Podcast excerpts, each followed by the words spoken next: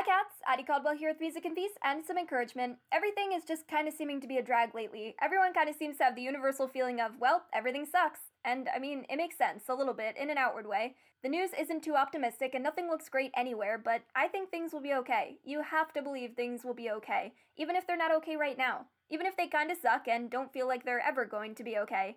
Everyone kinda gets like that sometimes. Brian Epstein was kicked out of schools and the military and didn't think that he was ever going to be good at anything. And then he managed the Beatles. And no, maybe you won't manage the next Beatles, but you have to weigh the potential outcomes of whatever situation you're in. Worst case, everything goes absolutely wrong. Everything. The sun stops shining and the world stops turning and everything is awful and sad and miserable. Absolute best case, you win the lottery and you're crowned supreme leader of the entire world and everything is great. The likely case, everything just works out okay, and you'll be okay, I promise. I haven't been wrong yet. So, hopefully, everything will just be okay, and if you don't believe it, I will believe it for both of us. Bye, cats.